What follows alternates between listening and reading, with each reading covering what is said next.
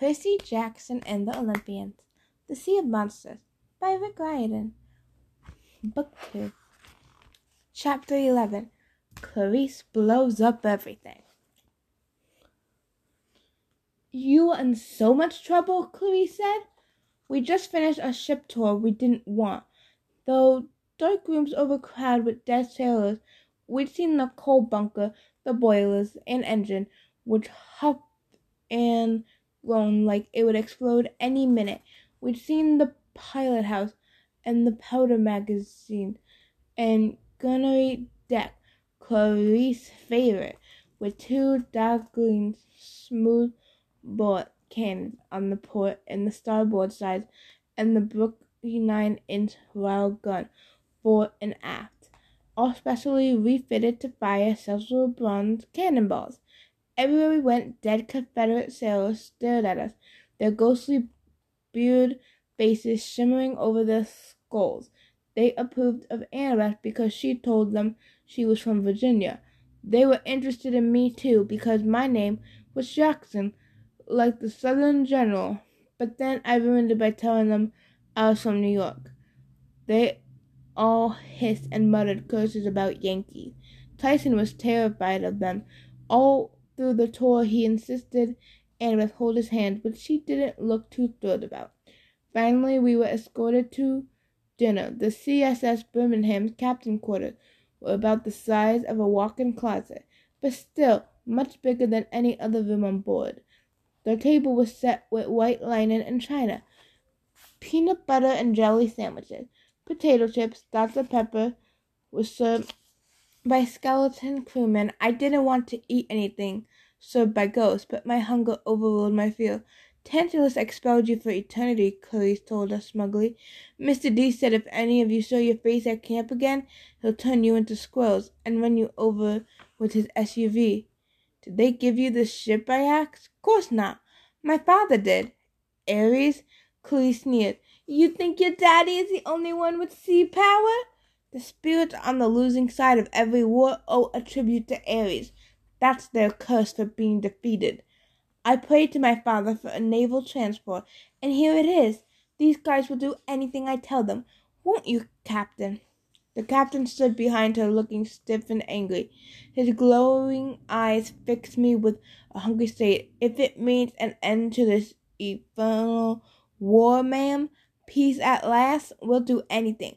Destroy anyone. Curly smiled. Destroy anyone? I like that. Tyson gulped. Clarisse Annabeth said, Luke might be after the fleece, too. We saw him.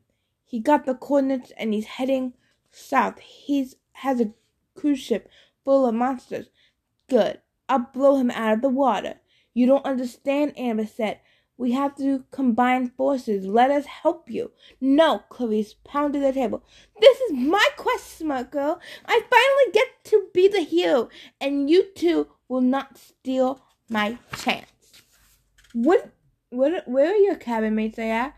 You were allowed to take two friends with you, weren't you? They didn't. I let them stay behind to protect the camp. You mean even the people in your own cabin wouldn't help you? Shut up, pussy. I don't need them or you. Clarisse, I said, Tantalus is using you. He doesn't care about the camp. He'd love to see it destroyed. He's setting you up to fail. No, I don't care what the Oracle. She stopped herself. What? I said. What did the Oracle tell you? Nothing. Clarisse's ears turned pink. All you need to know is that I'm finishing this quest and you're not helping. On the other hand, I can't let you go. So were prisoners able to act? Yes, for now. Clarisse propped her feet up on the white linen tablecloth and opened another Dr. Pepper. Captain, take them below. Assign them hamrocks on the berth deck. If they don't mind their manners, show them how we deal with enemy spies. The dream came as soon as I fell asleep. Grover was sitting at his loom, desperately unraveling his wedding train, when the boulder door rolled aside and the Cyclops bellowed, Ah! Grover yelped, Dear! I didn't. You were so quiet. Unraveling, Polyphemus roared. So that's the problem. Oh no, I wasn't. Come, Polyphemus grabbed Grover around the waist and half carried, half dragged him through the tunnel of the cave. Grover struggled to keep his high heels on his hooves. His veil kept tilting on his head, threatening to come off. The Cyclops pulled him into a warehouse-sized cabin decorated with sheep junk. There was a wool-covered La-Z-Boy recliner and a wool-covered television set, crude bookshelves loaded with sheep collectible coffee mugs shaped like sheep faces, plastered figurines of sheep, sheep board games and picture books, and action figures. The floor was littered with piles of sheep bones and other bones that didn't look exactly like sheep, and bones of satyrs who'd come to the island looking for Pan. Polyphemus set Grover down only long enough to move another huge boulder. Daylight streamed into the cave, and Grover whimpered with longing.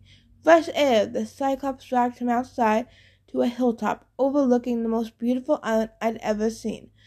It's shaped kind of like a saddle cut in half by an axe. There were a lush of green hills on either side and a wide valley in the middle, split by a deep chasm that was spanned by a rope bridge. Beautiful streams rolled to the edge of the canyon and dropped off in rainbow colored waterfalls. Parrots fluttered in the trees, and pink and purple flowers bloomed on the bushes. Hundreds of sheep grazed in the meadows, their wool glinting strangely, like copper and silver coin. And at the center of the island, right next to the rope bridge, was an enormous twisted oak tree with something glittering in its lowest bow. The golden fleece. Even in a dream, I could feel its power radiating across the island, making the grass greener, the flowers more beautiful. I could almost smell the nature magic at work. I could only imagine how powerful the scent would be for a satyr. Grover whimpered. Yes, Polyphemus said proudly. See over there, Fleece is the prize of my collection, stolen from heroes long ago, and ever since, free food. Satyrs come from all over the world, like moths to flame. Satyrs good eating, and now Polyphemus scooped up a wicked set of bronze shears.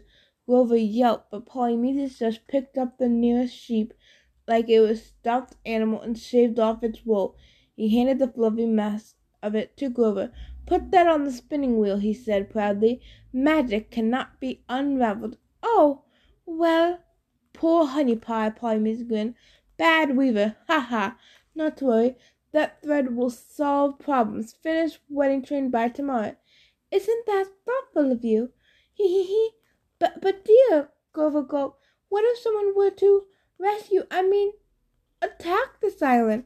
Grover looked straight at me, and I knew he was asking for my benefit. What would keep them from marching right up here to your cave? Wifey scared? So cute. Not to worry. Polyphemus has scared of the odd security system. Have to get through my pets. Pets? Grover looked across the island, but there was nothing to see except sharp grazing peaceful in the meadow. And then Polyphemus growled, they would have to get through me. He pounded his fist against the nearest rock, which cracked, split in half. Now come, he shouted, back to the cave. Grover looked about ready to cry, so close to freedom, but so hopefully, hopelessly far. Tears welled in his eyes, and the boulder door rolled shut, sealing him once again in the stinky, torch lit darkness of the Cyclops cave. I woke to alarm bells ringing throughout the ship. The captain's gravelly voice, All hands on deck! Find Lady Clarisse! Where is that girl? Then his ghostly face appeared above me. Get up, Yankee! Your friends are already above. We are approaching the entrance. The entrance to what? He gave me a skeleton smile. The sea of monsters, of course.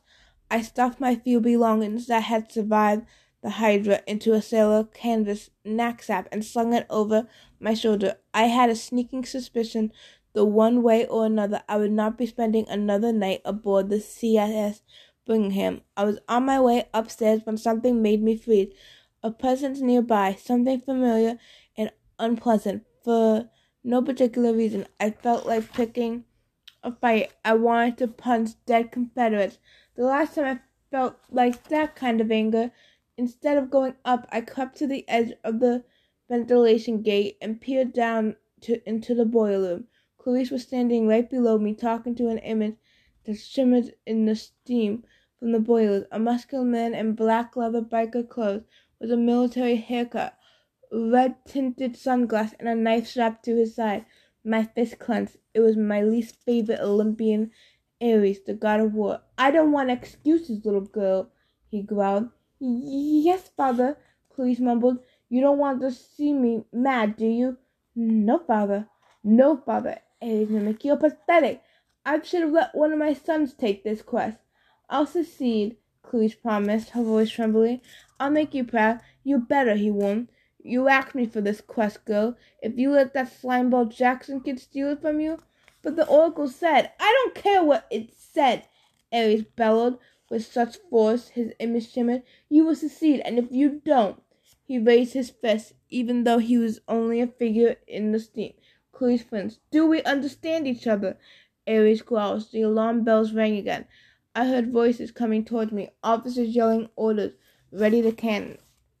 I cut back from the ventilation gate and made my way upstairs to join Annabeth and Tyson on the spar deck. What's wrong? Annabeth asked me. Another dream? I nodded, but I didn't say anything. I didn't know what to think of what I'd seen downstairs. It bothered me almost as much as the dream about Grover. Clarisse came upstairs right after me. I tried not to look at her. She grabbed a pair of binoculars from a zombie officer and peered towards the horizon. At last, Captain full steam ahead. I looked in the same direction she was, but I couldn't see much. The sky was overcast, the air was hazy and humid, like steam from an iron. If I squinted real hard, I could just make out a couple of dark, fuzzy splotches in the distance. My natural senses told me somewhere off the coast of northern Florida. So we come a long way overnight, further than any mortal ship should have been able to travel. The engine groaned as we increased speed. Tyson muttered, muttered nervously, "Too much strain on the pistons. Not meant for deep water." I wasn't sure how he knew that, but it made me nervous. After a few more minutes, the dark splotches ahead of us came into focus. To the north, a huge mass of rock rose out of the sea, an island with cliffs at least thirty meters tall. About half a mile south of that, the other patch of darkness was a storm brewing. The sky and sea boiled together in a roaring mass. Hurricanes, in Annabeth asked. No, Clarisse said. Charybdis, Annabeth repelled. Are you crazy? Only way into the sea of monsters, straight between Charybdis and her sister, Scylla. Clarisse pointed to the top of the cliffs, and I got the feeling something lived up there that I did not want to meet. What do you mean the only way? I asked. The sea is wide open. Just sail around them. Clarisse rolled her eyes. Don't you know anything? If I tried to sail around them, they would just appear in my path again. If you want to get into the sea of monsters, you have to sail through them. What about clashing rocks? Annabeth said. That's another gateway. Jason used it. I can't blow apart rocks with my cannons, Clarisse said. Monsters, on the other hand, you are crazy. Watch and learn, wise girl. Clarisse turned to the captain. Set course Charybdis. Aye, milady. The engine groaned, the iron plating rattled, and the ship began to pick up speed. Clarissa said, Charybdis sucks up the sea. Isn't that the story? And spits it back out again? Yeah. What about Scylla? She lives in a cave up on those cliffs. If we get too close, her snaky heads will come out, will come down and start plucking sailors off the ship. Choose Scylla, then I said. Everybody goes below deck and we chug right past. No, Clarisse insisted. If Scylla doesn't get her easy meat, she might pick up the whole ship. Besides, she's too high to make a good target. My cannon can't shoot straight up. Charybdis just sits there at the center of her whirlpool. We're going to steam right straight towards her, train our guns on her, and blow her to Tartarus. She said it with such relish, I almost wanted to believe her. The engine hummed. The boilers were heating up so much I could feel the deck getting warmer beneath my feet. The smokestacks billowed. The red Ares flag whipped in the wind. As we got closer to the monsters, the sound of Charybdis got louder and louder. A horrible wet roar like the galaxy's biggest toilet began for us. Every time Charybdis inhaled the ship shuddered and lurched forward. Every time she ex- exhaled, we rose in the water and were buffeted by three meter waves. I tried to time the whirlpool as near as I could figure. It took Charybdis about three minutes to suck up and destroy everything within half a mile radius to avoid her. To avoid her, we could have to skirt right next to Scylla's cliffs, and as bad as Scylla might be, those cliffs were looking awfully good to me. Undead sailors calmly went about their business on the spar deck. I guess they fought a losing cause before, so this didn't bother them, or maybe they didn't care about getting destroyed because they were already deceased.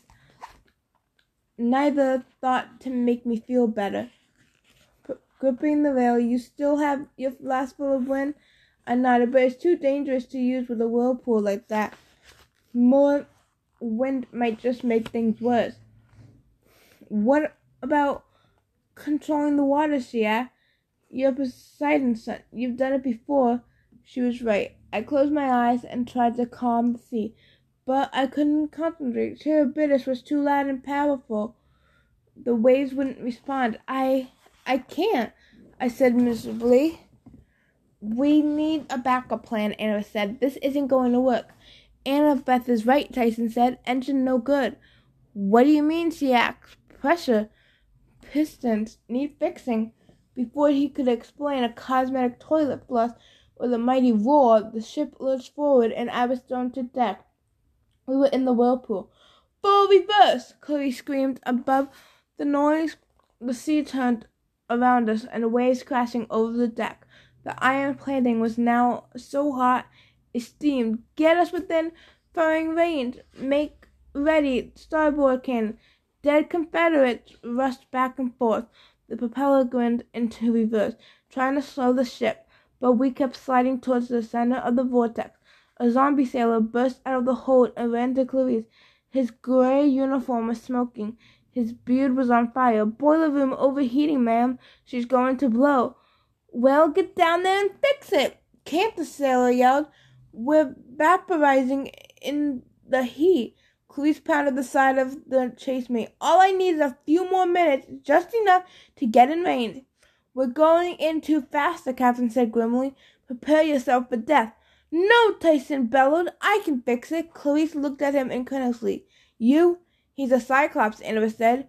He's immune to fire, and he knows mechanic. Go, yelled Clarisse. Tyson, no! I grabbed his arm. It's too dangerous. He patted my hand. Only way, brother. His expression was determined confident even. I've never seen him look like this before. I will fix it. Be right back. As I watched him follow the smoldering sailor down the hatch, I had a terrible feeling. I wanted to run after him, but the ship lurched again, and then I saw Charybdis. She appeared only a few hundred meters away, though, a swirl of mist and smoke and water. The first thing I noticed was the reef, a black crag of coral with a fig tree clinging to the top, an oddly peaceful thing in the middle of a maelstrom. All around it, water curved into a funnel like light around a black hole. Then I saw the horrible thing anchored to the reef. Just below the waterline, an enormous mouth with slimy lips and mossy teeth, the size of rowboats, and worse, the teeth had braces, bands of coarse, gummy metal with pieces of fish and driftwood floating garbage stuck between them. Charybdis was an orthodontist nightmare. She was nothing but a huge black maw with bad teeth alignment and overbite, and she'd done nothing for centuries but eat without brushing after meals. As I watched the entire sea around her was sucked into the void, shark school of fish, giant squid, and I realized that in a few seconds the CSS Birmingham would be next. Lady Clarisse, the captain shouted, starboard and forward guns in range. Fire! Clarisse ordered. Three rounds were blasting into the monster's maw. One blew off the edge of an incinerator, another disappeared into her gullet, the third hit one of Charybdis' retaining bands and shot back at us, snapping the Ares flag off its pole. Again, Clarisse ordered. The gunners reloaded, but I knew it was hopeless. We would have to pound the monster a hundred more times do any real damage, and we didn't have that long. We were being sucked in too fast. Then the vibrations in the deck changed. The hum of the engine got stronger and steadier. The ship shuddered and we started pulling away from the mouth. Tyson did it, Annabeth said. Wait, Chloe said. We need to stay close. We'll die, I said. We have to move away. I gripped the rail at the ship and fought against the suction of the broken Ares flag, raced past us and lodged in Charybdis braces.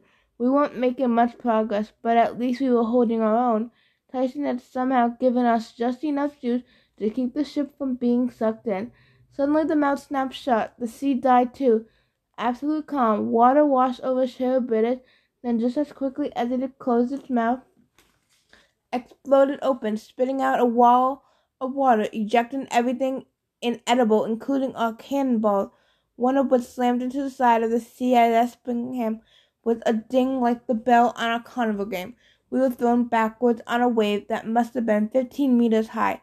I used all my willpower to keep the ship from capsizing, but we were still spinning out of control hurtling towards the cliffs of the opposite side of the strait. Another smoldering sailor burst out of the hold. He stumbled into Khalees, almost knocking them both overboard. The engine is about to blow. Where's Tyson? I demanded. Still down there, the sailor said, holding it together somehow, though I don't know for how much longer, the captain said. We have to abandon ship. No, Clarisse yelled. We have no choice, my lady. The hull is already cracking apart. She can't. He never finishes in quick of lightning. Something brown and green shot from the sky, snatched up the captain, and lifted him away. All that was left were his leather boots. Scylla, a sailor yelled. And another column of reptilian flesh shot from the cliffs and snapped him up. It happened so fast, like watching a laser beam rather than a monster. I couldn't even make out the thing's face, just a flash of teeth and scales. I uncatched Riptide and tried to swipe at the monster and it carried off another deckhand, but I was too way too slow. Everyone get below, I yelled. We can't, Clarisse drew her own sword. Below deck is in flame. Lifeboats, Annabeth said. Quick, they'll never get us clear of the cliffs, Clarisse said. We'll all be eaten. We have to try. Percy, the flask. I can't leave Tyson. We have to get the boats ready. Clarisse took Annabeth's command. Son, she and a few of the undead sailors uncovered one of the two emergency rowboats, while Scylla had rained from the sky like a meteor shower, with teeth picking off Confederate sailors one after another. Get the other boat, I threw Anna with a flat. I'll get Tyson, you can't. The heat will kill you. I don't listen. I ran for the boiler room hatch when suddenly my feet weren't touching the deck anymore. I was flying straight up, the wind whistling in my ears. The side of the cliff only inches from my face. Scylla had somehow caught me by the neck snap and was lifting me up towards her. Later, without thinking, I swung my sword behind me and managed to jab the thing in her belly yellow eye. She grunted and dropped me. The fall would have been bad enough considering I was thirty meters in the air, but as I fell, the CSS Brigham exploded below me. Kaboom! the engine room below, sending chunks of iron flying in either direction like a fiery set of wings. Tyson! I yelled. The lifeboats had managed to get away from the ship, but not far, not very far. Flaming wreckage was raining down. Clarisse and Annabeth would either be smashed or burned, or pulled to the bottom of the force of the sinking hell, and that was thinking optimistically, assuming they got away from Scylla. Then I heard a different kind of explosion, the sound of Hermes' magic flask being opened a little too far. White sheets wind blasted in every direction, scattering the lifeboats, lifting me out of the free fall and propelling me across the ocean. I couldn't see anything. I spun in the air and got clonked on the head by something hard and hit the water with a crash that would have broken every bone in my body if I hadn't been the son of a sea god. The last thing I remembered was sinking in the burning sea knowing that Tyson was gone forever, and wishing I were able to drown.